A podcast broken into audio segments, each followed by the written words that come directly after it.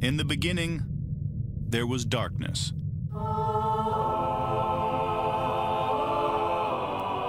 Then, there was Paul Brown.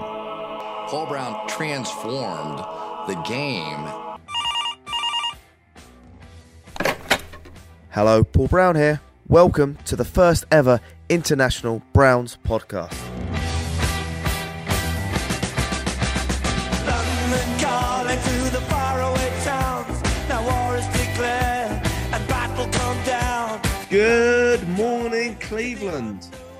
It's a funny time of the year. There's only two more games left for the Browns, and we're playing Washington next. I'm here with Jack Duffin and Ian Wright. Jack, do you have a good Christmas? Yeah, no, it's a nice Christmas. Managed to get ill, but hey, you, you just roll with it. So uh, recovering. Um, I don't know what made me more sick, the the flu or cold or whatever I caught, or uh, Jack Hopkins extension, or the way the Browns played in their last game. But yeah, um, other than anything Browns related, had a really nice time.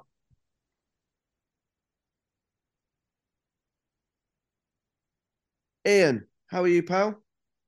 I'm good. I'm good. I was uh spent a few days in Ohio with the family, made it back. Uh nobody took me up on my offer for me to go to the Browns game for fourteen hundred dollars. Uh so that was that was unique. I was really thinking somebody was gonna pay me to go to that game. Glad they didn't actually. But yeah, so I'm back here in Chicago. It went from negative 20 to 50 degrees in the course of you know one week. So who doesn't typically have 70 degree swings in the course of seven days? And where were you in Ohio? back home, Lorain, Ohio, about 20, about 20, 25 miles west of Cleveland, where I grew up. And then uh, we spent a little bit of time in Western PA with the uh, with the wife's family. And how cold was it, mate? Because it it made uh, international news. It's on the news every day over here in the UK. Was it that cold? Yeah, so it was ironic because we actually got messages from our UK uh, family members because it, talked about evacuating near Lake Erie. So when we were coming in, that we came in the day before Christmas Eve, so we came in on the uh, would have been the Thursday, which Friday actually. Uh yeah, we came in on the Thursday. Christmas Eve was on the Saturday. So there was a storm in Chicago that was coming through on Thursday. So we got out of town with the storm behind us. That storm brought about four to six inches of snow in Chicago and actually changed the temperature about 40 degrees in the course of about an hour. So it went from about 45 to 5 degrees in the course of about an hour. And then on Friday, it hit Ohio negative 20 degrees. I mean, the winds were up to 60, 70 mile an hour gusts. The snow was blowing sideways. That's where that big pileup was on the turnpike. That was about 30 miles west of where we were from. I think it was like 100 cars or something like that. And that's actually on the turnpike, is how we get from Chicago to my home or my hometown. So we actually drive right by that point. But yeah, it was pretty crazy in the sense that it was very cold. It was very windy. So that's what the, I think the ambient temperature was like eight, nine, 10 degrees, but the wind chill was like minus 30, minus 40 at sometimes. Well, hopefully we haven't lost any listeners due to uh, any deaths. But um, I just want to say, yeah, wrap up warm in Ohio, and hopefully uh, when I'm over there next, it'll be nice and warm. Yeah. Yeah. And here we are today. It's back up to 50. So there you go. How's uh how's things now that the World Cup has died down? Three Lions didn't make it, but uh is everybody kind of back to normal over there in London? Yeah, everyone's back to normal. We're you have a good, good boxing day? we are we had a lovely box today. Thanks, mate. Um, a lot of local sport. You guys miss out no boxing day. Um, so we actually do a Boxing Day celebration within our family, but just saying. Oh, you're so international. But anyway, we are not a Boxing Day nor a weather podcast. We're a Cleveland Browns podcast. And there's been a lot of news. One of Jack's favorite people, Paul Podesta. What's he been saying, Jack? Paul DePodesta's just just been Oh, dropping dear. the truth. And the, the thing is, he's not even actually said anything, and I, God knows where Grossy got it from. It was, it was probably some uh, thing he was chatting to a mirror and uh, pulled out of thin air. There, there was no sense to it. It was the ramblings of uh, one Tony Grossi. Um, and we've gone from Tony Grossi, um, I think was the one that complained the most in the press conference, Paul DePodesta's in Cali. He doesn't do anything. And now we've gone the other way where he is calling plays, he's scouting players, interfering in every aspect of the organization. It's just, uh, it's it's hilarious. Um, I think a comedy uh, probably the right word.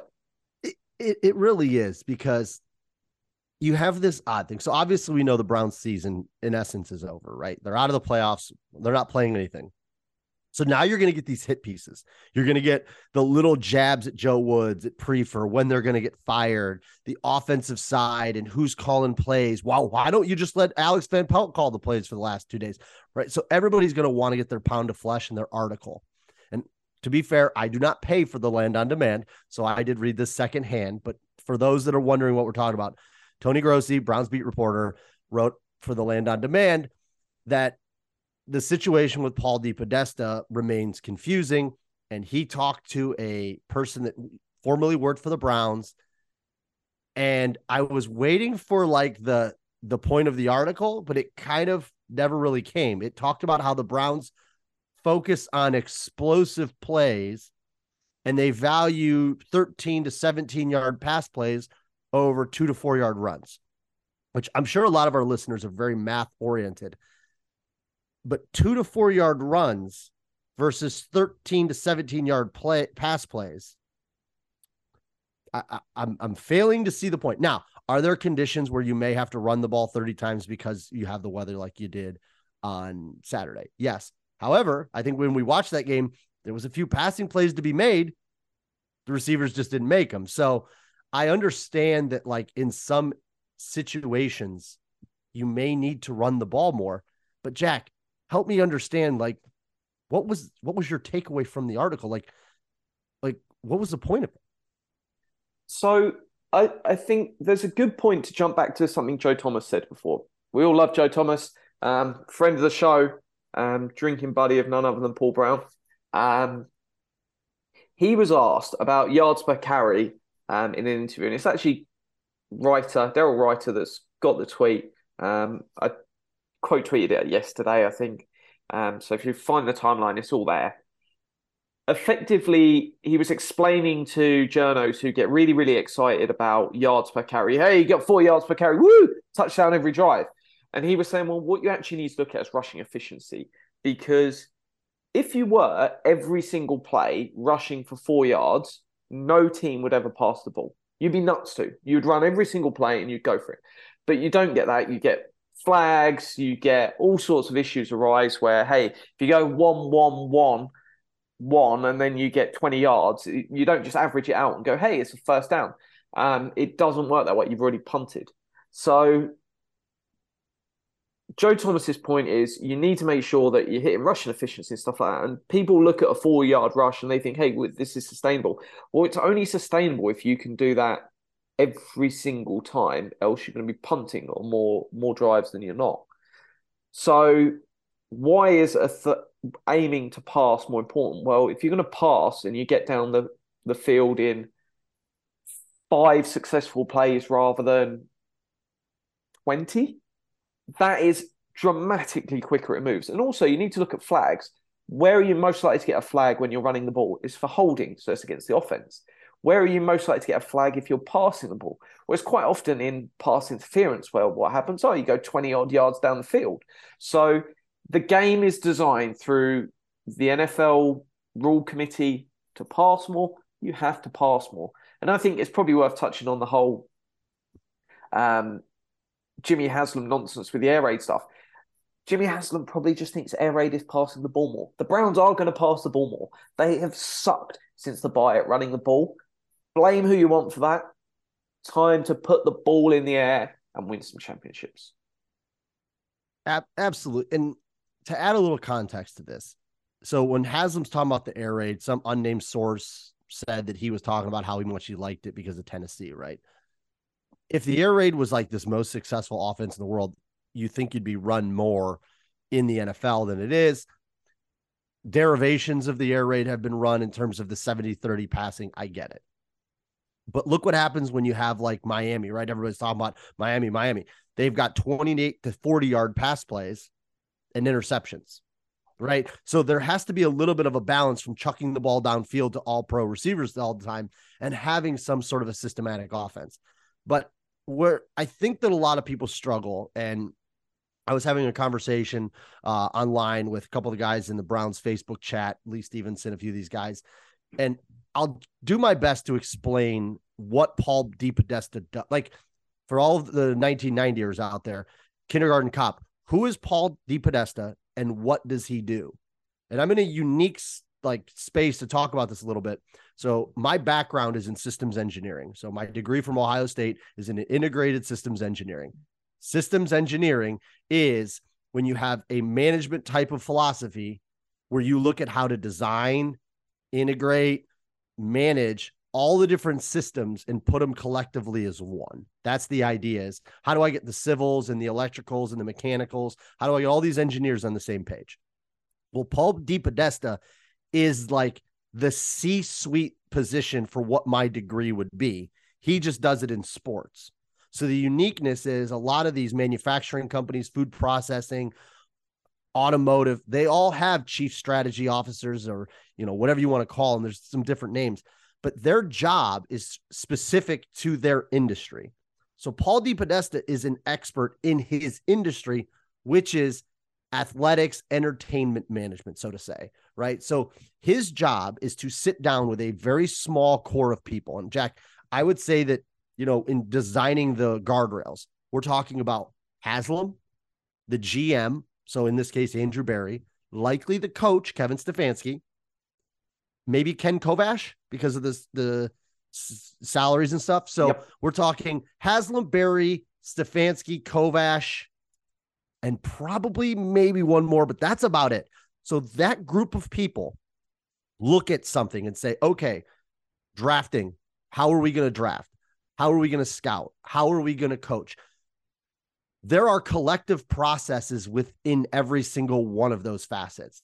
And DePodesta's job is to standardize. So in the world of engineering, it's called the 5S method, right? Or lean manufacturing. In this case, it's a lean strategy. And what the idea is, is I want everybody on the same page. So automotive came up with this concept way back when Toyota, Honda, a few of the other ones. So 5S basically says we want to make sure that everybody within our organization is on the same page. So the S's stand for sort, straighten, shine, standardize, sustain. So, in essence, sorting it is how do we organize this into the right buckets?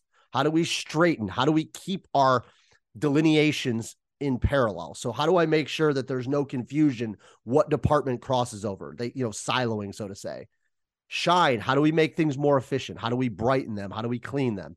Standardize, how do we make sure that everybody in that chain knows exactly what's going on? And sustain, how do we make sure that what we're doing can then sustain a coaching change, a linebacker coach change, a new running back, stuff like that? So that's in essence the, the overall philosophy of what Paul DePodesta does.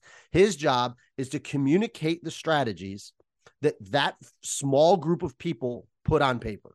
So when Haslam tries to de like to detour from that and say, "Well, I want no, no, no, no. This is what we agreed on. This is what we're going to stick to." Because everybody in the organization needs to be on the same page. In the pregame or in their pressers, we talk about vision.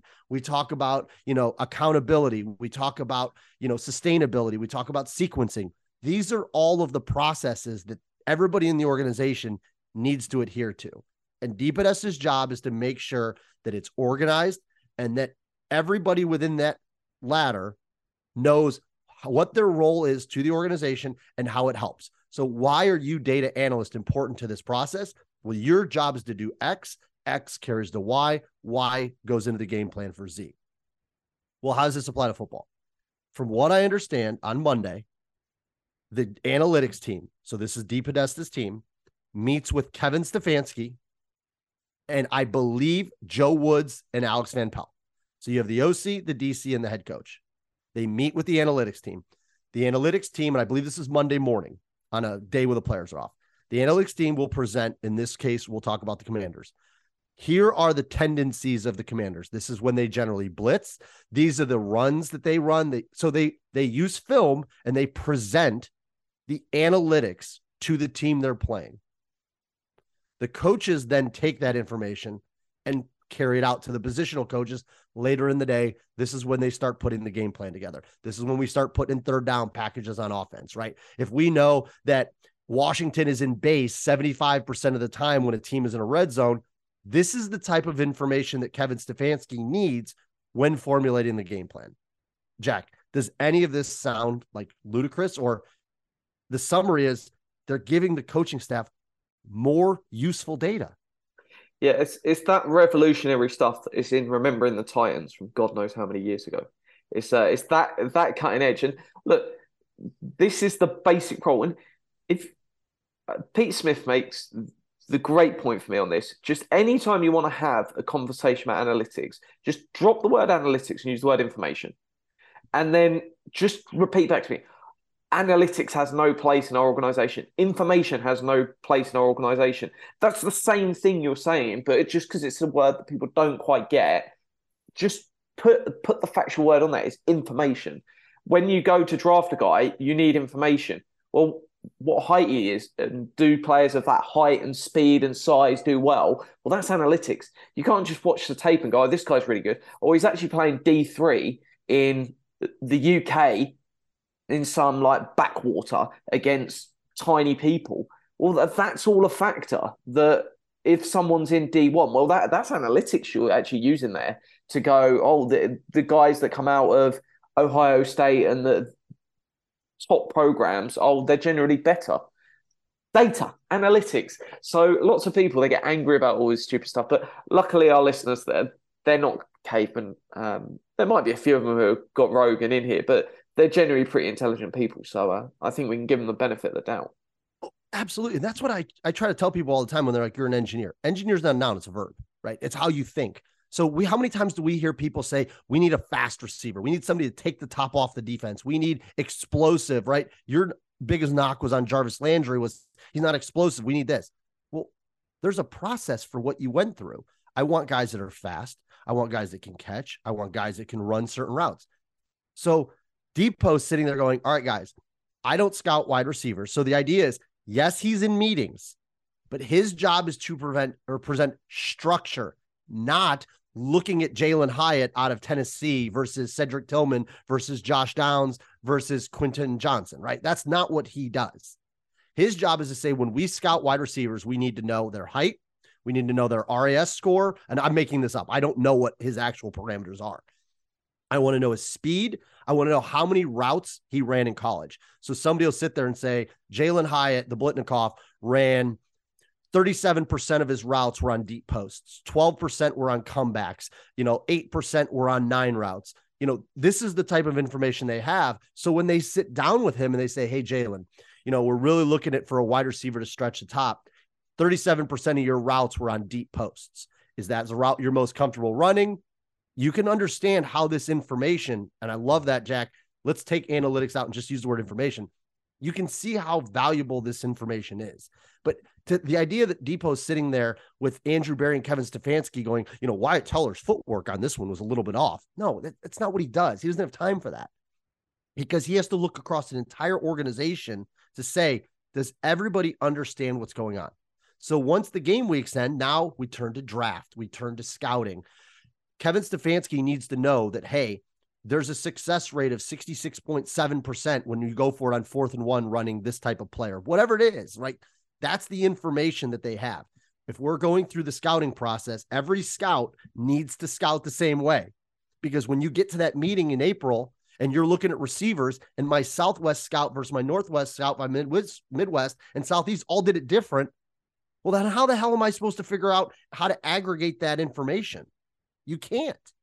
So he needs to make sure that the guy in the Southeast and the Northwest and all these guys are scouting the same way. So when they sit down at the table and they're comparing Jordan Addison at USC versus, you know, Josh Downs at North Carolina, that they're evaluating them using the same parameters. This is the most basic philosophy that every company in America, in the UK, in all countries use because that's how you standardize something. So the idea that Paul DePodesta is telling Kevin Stefanski when to go for it on fourth and two by telling him to run a Kareem Hunt dive play is mind-bogglingly wrong. He's saying on fourth and two, your percentage chances are this. If you throw the ball, it's this. If you run the ball, it's this. How many times, Jack? I know you're a big fan. When you're watching the football game and they give you that the win percentage, right? If they go for it on fourth down and they get it, the win percentage jumps. That's that's what he standardizes. Yeah, and there's going to be the decision still comes down to coaching staff because you need to use a gut call. If you know that your centers pulled a hammy or something and he's literally out there on one leg, you're not going to go for a QB sneak um, if that's like the last play to end the game because he might not really be able to move very much. So it comes down to that sort of stuff, but it's it's just that basic information because if you're asking Kevin Stefanski to make a really important call, well, you, you want to know um, what's going on, and there's going to be times where he'll know in his gut, um, and yeah, they're going to keep researching stuff, finding the cutting edge, um, and continuing to move forward. So. Yeah, and uh, Yeah. one other thing, people moan about, oh, it's the analytics and the data and the scouting. PFF was not high on Jordan Phillips, was not high on Anthony Schwartz. If we look at some of these things, it, the data and the scouting isn't necessarily that. Probably a big factor might be the coaching staff and people wanting particular players. Could even be Joe Woods going, "Oh, I really want this guy," um, and it's also luck of the draw. Hey, two picks earlier, suddenly, uh, two picks. It would have been uh, Rondale Moore. no, it was the guy out. Uh, the Schwartz pick would have been the guy out who went to Texas, uh, Nico Collins. Oh, yeah. um, Yep. and and with drafting, the other luck thing I love, people credit Dorsey because he drafted Patrick Mahomes. If the KC don't trade up that time and the Browns don't trade up in a previous draft, the quarterback John Dorsey really wanted was actually Johnny Manziel. They had planned to take him, and the Browns traded up over them. And then we put the foot shoe on the other foot. If um, if Mahomes was there, the Browns were picking him, according to Ben Albright. So KC jumped up and traded um, up for it. So it, these things happen. Um, you just got to roll with it. every, every time, right? Guardrails, right down your alley, Jack. Jack Conklin, right? So there was a set of processes. There was a set. This is where Ken Kovash, right? He comes in and says, "Listen, this is our set of processes, sequencing. The final details on the uh, Jack Conklin deal just came out. Do they fit within the Browns guardrails? Yeah, it's always two years and uh, get out, which I think it's, the, So- the guardrail So is would you say that there is a standardized process to how they're doing these contracts? Oh yeah, basically the final year of every deal has a uh, the APY of the actual deal um, in cash.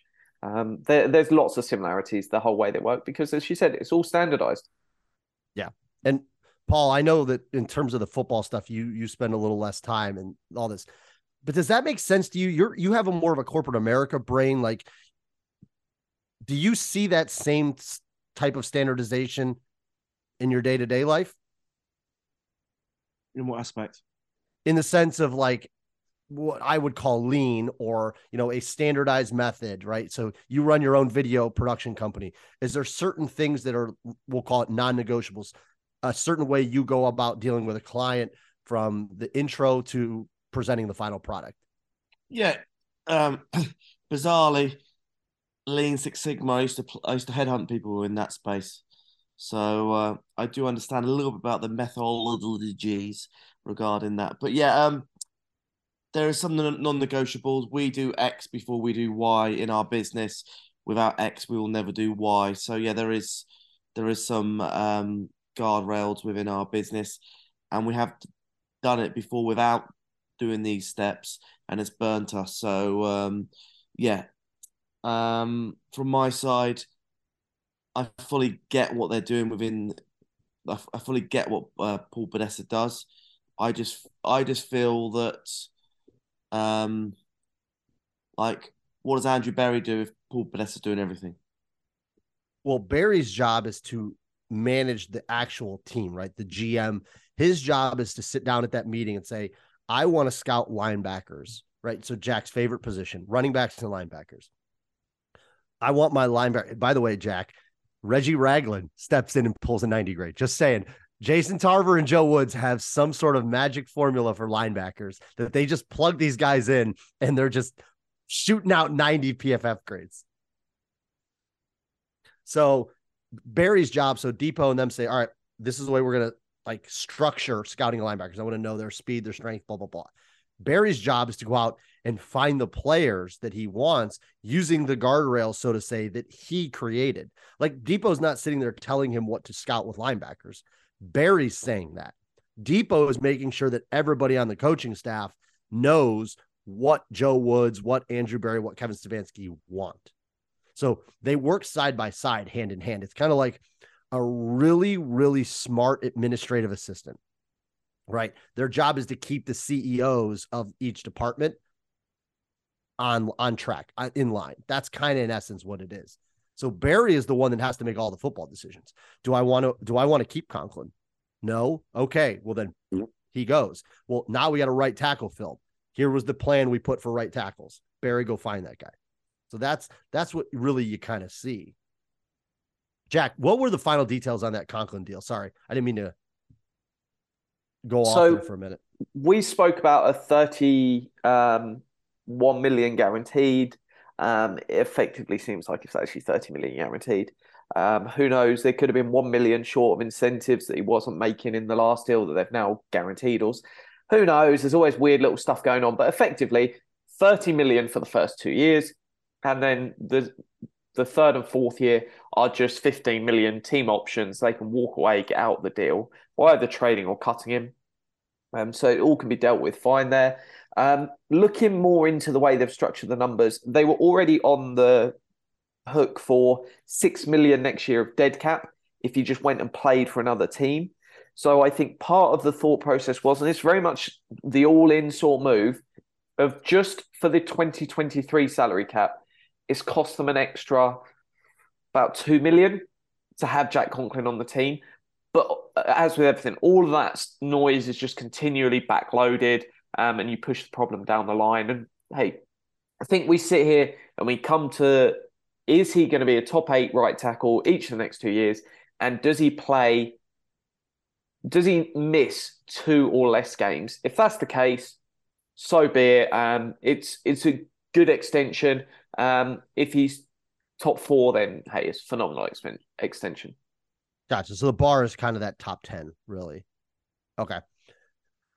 We we talked about this a little bit, Paul. I'm curious to get your take because we've now seen a few games of Deshaun Watson. And we'll stick to focusing on the the on-field stuff, right? So we won't go down that. Deshaun Watson, to be fair, has not looked great in the first four games. Has he made good throws? Yes.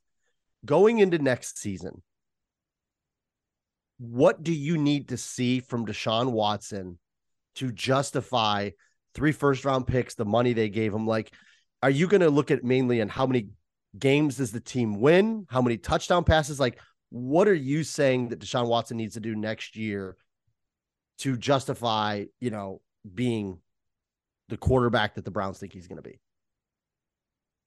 Um, I, I just feel like we're all in, so it doesn't really matter to answer that question. But um, I feel like we've gone all in on this on this one player.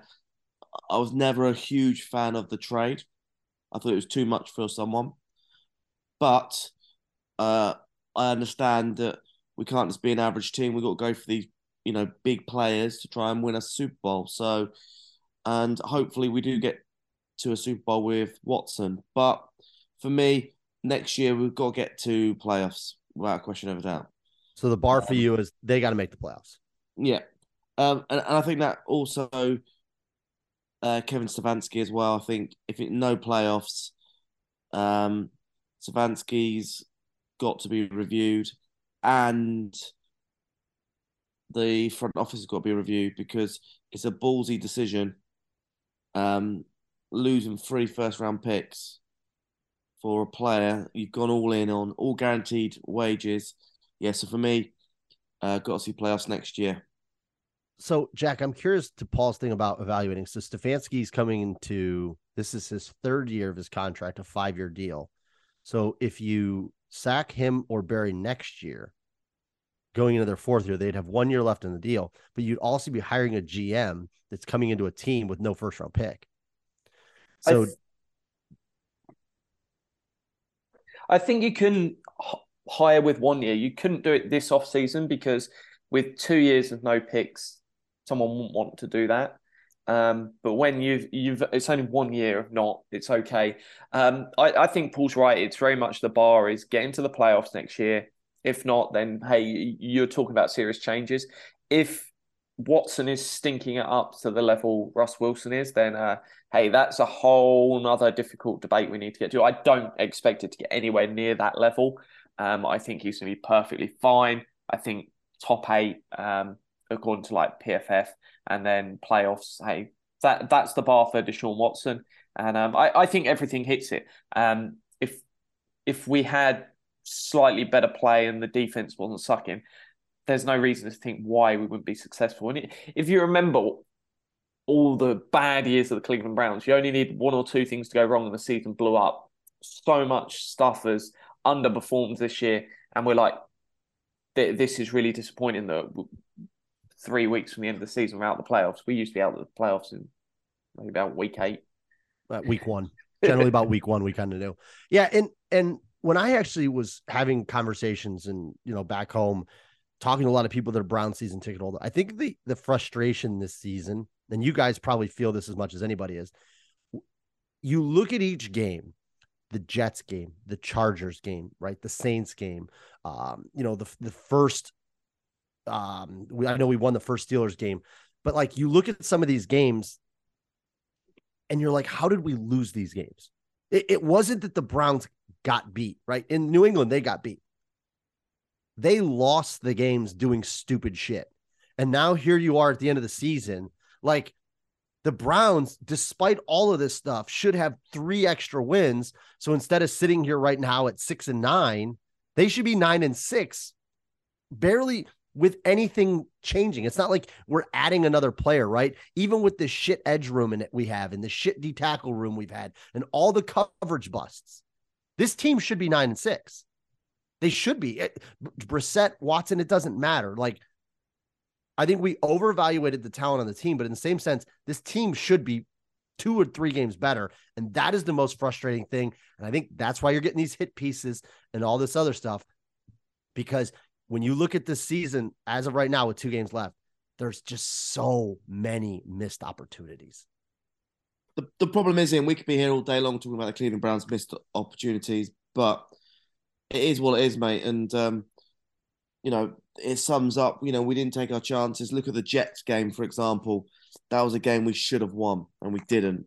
So, um, yeah, I, I, I think we've got to move on. I think we've got to um, start looking forward for next season, and um, yeah, back Watson, and yeah, see what happens with the Cleveland Browns.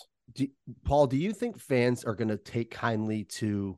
So the Browns historically have never paid a quarterback top tier money, right? So we've spent all of our money on wideouts, running backs, linebackers, to, you know, Jack's favorite people, cornerback, safeties. Well, now with having Watson at 40 odd million dollars, all of those premium players are going to be fewer and far between, right? So last podcast, Jack mentioned, you know, the possibility of trading, you know, a Wyatt Teller or somebody like that. Well, the reason for that is because money is going to become a lot tighter.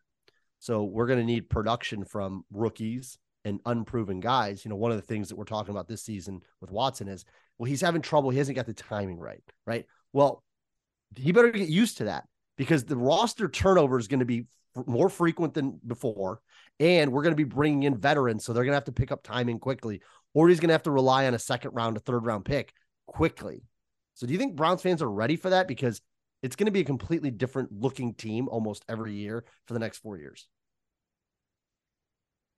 Yeah, I think um, you know, we knew that we were this what we were we knew the situation. You know, we've gone all like I said, we've gone all in on Watson, and now it's it's it's pay time, you know, like Watson has to has to um deliver or and serious people need to get sacked because they've made big calls and you're backing Deshaun Watson, knowing what cap you've got available, signing this guy. losing them first round draft picks, you know, it, it it's going to be tough. I I think it is. I think it is going to be tough, and we saw it how long ago there was these videos come out right on the Browns fans in the Muni lot. We talk about all the other controversy, the grossy hit pieces. Like when I said it was going to be tough to be a Browns fan, I meant it. And this is the type of stuff we're going to have to endure as a fan base and stop being so reactionary. In our other chats, I said personally from Watson outside of the team, for me, I'm looking for minimum of 10 wins. Um, I'd like to see a four to one touchdown to interception ratio. So this is the bar I'm going to set four to one touchdown to interception ratio, 4,000 total yards passing and rushing, and at least a 65% completion rate. So those are the, the individual parameters that I would set for successful play. But going into these last two games of the season, we know that they don't mean anything, right? But it is a good opportunity to see maybe some guys, you know, could we possibly see maybe a few more carries from Jerome Ford, you know, or something like that. What are you looking forward to the last two games, Commanders and Steelers? And mind you, we have not beaten the Steelers twice in a season since 1988. So that last game has a little bit of meaning to the fans. Yeah, I'm going to be honest. There's still a lot to play for. I don't want to finish fourth in the division. I don't. I don't want to play the Broncos next year. I want to play against the uh, uh, Vegas right. Raiders in Las Vegas. So um, yeah, I'm all I'm all going for this third position in the in the division. So uh, I think there's a lot to play for. But yeah, it would be nice to see some of these um, fringe players getting a run out. Jack, what do you think? With Paul exactly that that is the number one priority because uh, I'm out in California, that area next year, and uh, if there's a place I want to go, it is that game. So uh, I, I, I would have loved the Chargers, but um, we're not going to finish in the same spot as them now. Um, Enjoy them so Ravens. That's uh, that's that's a dead dream, but I can have Vegas, and there is no way I'm off to uh, Colorado, so um, that won't happen. But I all the noise is they're not going to rest starters. I would be resting some. Um, just go out and win two more games. Um, that would be a nice statement. Continue to see some signs from uh, Watson. Um, I think there's been some nice stuff. I don't want to see too much rushing from him. I know he can run the ball. It's not that complicated. The last thing I want is a nine month injury for my quarterback for trying to like win some poxy game that doesn't mean anything. Um, so yeah, let, us just throw it around. Um, I, I, I do want to get some of these guys in and see what they're doing. I would just be running Kareem Hunt and uh, Ford and just seeing what you got, just to try and boost Hunt's value and then to uh, develop uh, Ford. Jack, are you looking for more four yard runs or 13 yard pass plays, just for the record? I, I, I just want to kneel three times on the first drive because, hey, you've got like a 99% win probability and then it's, it's guaranteed, right? Absolutely. Absolutely. No, I, I think that if I'm looking across the board to both your points, I want to see the O line play because I think Watson and that O line need to figure each other out. You can tell there's still a little bit of uncertainty on the edges with Wills. There was a couple times where Wills was letting around people on the outside, and that's where Watson was. And he'd look at him like, wait, what are you doing up here? Like, why aren't you up there? Um, so I would like to see the O line and the wide receivers. The running backs is the one where I don't want to see Nick Chubb with 20 carries. Sorry for all you stat geeks out there. I don't need to see Nick Chubb carry the ball 20 times. If you want to give him 8 to 10 and 10 to 12 for Hunt and 5 to 6 for Ford, I'm all for that. By the way, I like Ford in the return game, by the way. I, I, I will say that was a decent find at this point. But defensively, I'd like to maybe see some rotations. I know it Greedy's as good as gone, so I don't really see the value in playing him. But I'd like to see Emerson maybe matched up on some of their top uh, receivers, even though we're playing Washington and Pittsburgh. So there's a little bit of a false, uh, uh, hypocritical. What's the word I'm looking for? Where it doesn't really exist because they don't have one. You know, what? put Emerson on Pickens in the last game. I'll do that. But you know, the linebacker play, D tackles, maybe put Togi a little bit in there. Alex Wright, Isaiah Thomas. Let's let some of these guys get in there and just see what they got because as we've said, we don't have a first round pick the next two years. So we're gonna have to start filling out, figuring out which of these young guys can show up. And again, we saw a flash from Isaiah Thomas earlier in the year, and it hasn't been there since. Let's see if we can maybe get him back, see another flash. He's a seventh round pick. Not expecting dominance from him, but it would be nice to see. But offensively, I would like to see Watson with the first string O line and the first string wide receivers because I think both Cooper and DPJ will be back next year, which would mean that all the reps that they can get in a game, especially against Pittsburgh and Washington, who have pretty decent defenses, are all valuable. Uh, Jack, what's your score prediction going to be against Washington? Um, I'll let you go first. I'm going to have a look at the betting line because I haven't really even thought about this game. I forgot it was even on. what? Well, you're not gonna. You're too busy studying the uh the Titans and the Cowboys this week, or for tonight. Uh, By the no, way, not it's- doing that. Over under is twenty, and Commanders are minus two. There's your betting line. 14. I'm going to say 21 17 to the Browns. Ooh. Let's let's have it. Why not? Now here's a question, Jack. If Taylor Heinicke was playing and not Carson Wentz, what's your score prediction then? I, have I've got some faith in uh, Wentz. He, he was good last year. Um, so Do you think that Stefanski called Ron Rivera and said, "Start Wentz because I need my defensive EPA to go up"? well, hey, take anything you can get. Over under two turnovers for Wentz in the uh, Washington offense. I'm going to say under. I think they'll back down a lot, but they don't tend to uh, catch them RDBs. Paul, I'm what's your guess? 28 27 to the Browns. Paul's putting some points on the board. Um, looking at this offense, here's my one disclaimer: the Browns have not scored in more than one offensive touchdown in any of the games that Deshaun Watson has played, which could be problematic. I'm gonna say Browns 20. I'm gonna do uh I'm gonna give them the two touchdowns. Browns 20, Washington 16. So I'm gonna I think I I I just don't see a ton of points in this one. Washington's gonna do a good job of stifling the run. They got a defensive line that's pretty solid. So I'm gonna go Browns 20, Washington 16. One other thing I want to bring up, guys, it's the championship of the podcast in fantasy football.